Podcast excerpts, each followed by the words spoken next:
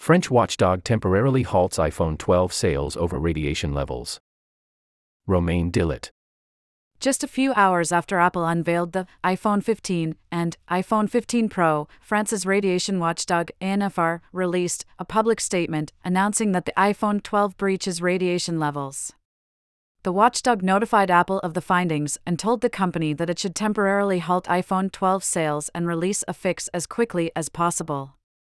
Following the iPhone 15 release, Apple stopped selling the iPhone 12 yesterday anyway.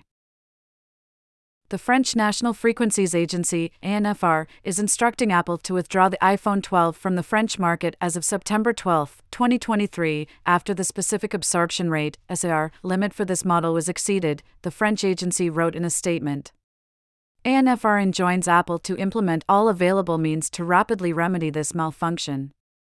Failing this, Apple will be required to recall any units already sold.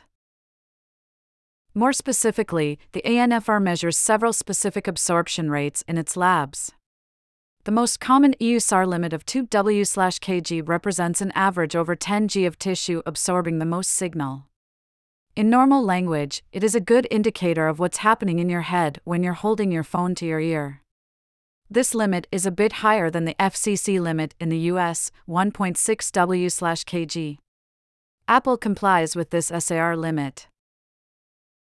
But the ANFR also measured the absorption rate for limbs when you're holding the phone in your hand or when it's in your pants pocket.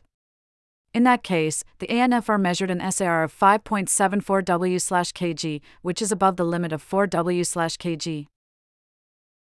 On the business front, this isn't as dramatic as it appears as Apple can roll out a software update to fix the issue.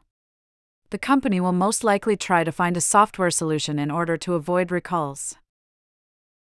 France's junior minister for telecommunications Jean Noel Barrot told Le Parisien that Apple has a couple of weeks to comply with French regulations before further action. But the timing of this interview is interesting as well. As Next INpact pointed out, this isn't the first time the ANFR identifies a device with an issue over radiation levels. But it's the first time that a French minister gives an interview to a major newspaper when the ANFR releases its public announcement. All eyes are on Apple, so the French minister is using this opportunity to start a media campaign. Apple told Reuters and the AFP that the iPhone 12 has been certified by several international regulators as compliant.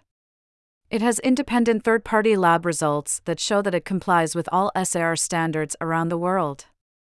The company plans to both contest the ANFR's results and engage with the agency to find a way forward.